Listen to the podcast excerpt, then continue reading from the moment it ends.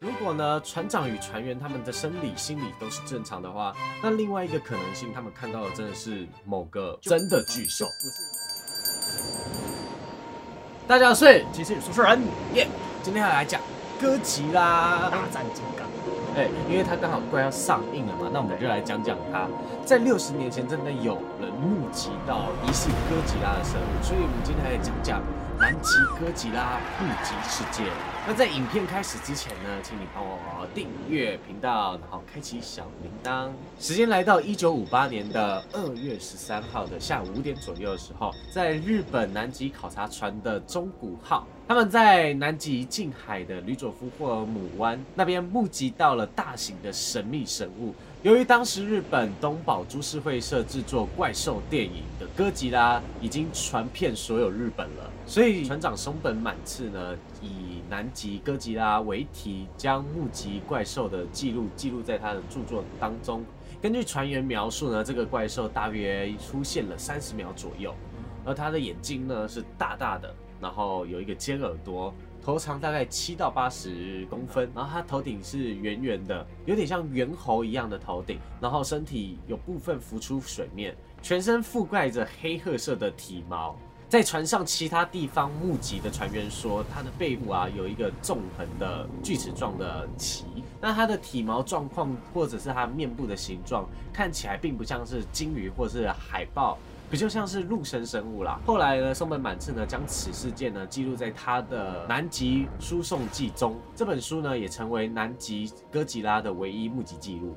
嗯，整起事件最奇怪的地方就是目击者，包括船长、中古号的所有船员，全部都是经验丰富的航海员。嗯，对。很难就是对既有的动物或者是物体产生误认，就是可能他看到鲸鱼就知道说，对，一定是鲸鱼。对对对，没有错，不会因为它是什么，然后就是看错的感觉。嗯，然后更何况那时候是大白天，视线非常良好，唯一有可能状况就是在那个时候是夏季的南极海域，他们那个时候是连夜的白日，啊，很重。那可能因为这个原因造成人体上很大的负担。然后他们身体的这个睡眠啊，或者是生活规律失调，然后又加上他们有大量的工作要去做，以及船可能会遇到很多像是水面浮冰被困住等等的事情。呃，在这样多重压力的状况下呢，心理和生理可能会产生异常的状况。有可能看到幻觉吗？对对对对，所以呢，就有科学家认为说，可能他们在上面的船员实际遇到的状况是集体歇斯底里症，在这种极度巨大的压力之下呢，集体性的恐慌错觉会通过谣言的方式迅速传播这些现象。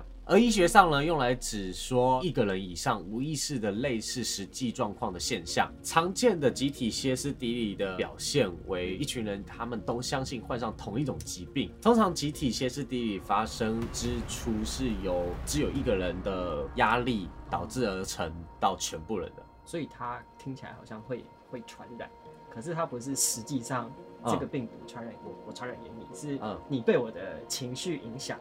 对对对，有点像这样。开始恐慌，没有错，没有错。它就会扩散开，就有点像，可能有一个人在吵闹，在烦，然后旁边的人也会跟着烦的这种感觉。他的那种感觉就是，可能有人凶你，生对你生气，你会跟着也开始生气，你会想要对他生气。我想到很像那个去年那个什么抢卫生纸的时候，嗯，对对对，就是这种集体恐慌的感觉，可能再严重一点就会升级到这个层次。嗯嗯嗯嗯。那导致集体歇斯底里的主要原因，是因为有一群人聚集在充满焦虑、高压的环境里。就像你刚刚说的，去年疫情爆发的时候，全国人民因为病毒感染的原因感到不安，然后气氛非常的恐惧，所以才开始爆发出像抢口罩或者抢卫生纸这些症啊。所以恐惧是会传染的。我觉得这很屌哎，很像什么电影里面什么恐怖分子会利用的手段，什么骗你说有炸弹在哪里，然后实际上。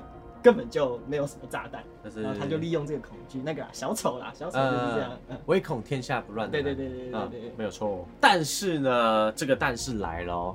如果呢，船长与船员他们的生理、心理都是正常的话，那另外一个可能性，他们看到的真的是某个真的巨兽，不是因为他们心理恐慌，是真的有看到个什么东西。嗯，那就有生物学家表示，他们可能看到的是某种类似锁齿兽的动物，或者是这种纲目的大型动物。那锁齿兽的话呢，它是一种水栖的哺乳类。比较像是海马，但是它更像海马。它是真的，实际上海的海马，不是没有错。它是一种哺乳类，然后它的外在形象、大小都很像马。嗯，它生存在大约就是两千五百万年前到五百万年前，就是大概新生代恰特奇的时候。那它们生活在太平洋的沿岸。那这个新生代呢，之前就是恐龙灭绝的白垩纪。嗯，所以呢，他们看到的哥吉拉很有可能是刚刚前面讲到的这个锁齿兽。这种锁齿兽呢，更有可能出现在就是南极。所以呢，他们可能就是在白垩纪结束之后幸存下来的幸存者，然后就一直偷偷活在这边。恐龙的后代，那个侏罗纪公园都是真的。对对对对对，逃过了一劫，对对，然后又这样子偷偷在那边生，一直生存下去。嗯嗯嗯。所以有可能在南极的海底下还藏着很多就是五代种生物，然后直接被冰起来，然后整个尸体都都在，然后会有可能。那个全球暖化开始之后，那个冰就融化，然后那个生物就从冬眠中醒来。南极融化的话，还会有另外很多问题会出来，所以之后可以再找机会讲讲讲一集影片。对对对对对，我知道在阿根廷有破冰船，是真的可以让你去南极观光的。那基本上我记得船票是决定你船只的豪华程度。可以做很烂的，当然了，很好的。那我记得那个时候听到的是，每一个人最低价是台币四十四万起跳，到台币四十万以上都有。可是你可能没有办法到南极太内陆的地方，你就可能顶多去看那些企鹅啊。然后，呃，真的如果要去攀攀爬那个南极的山，可能是没办法。那个比较危险性，对对对对，因为他要保证你回来。对啦，对啦，但是这个就是一种你知道冒险，跟你去什么地方玩有点不太一样，它是有点挑战的那种。对啊，可是那种事情就是也比较少众，所以他赚不到钱。嗯，对对对。然后如果是安全的，然后大家都可以看到企鹅，然后有打卡到，对对对，那种才赚的。那各位观众，你们有去过南极玩啊？你们真的相信就是船长看到的那个哥吉拉吗？还是你们觉得只是集体性的歇斯底里症状？嗯，可以在下面留言告诉我们。那我们下部。片见，拜拜。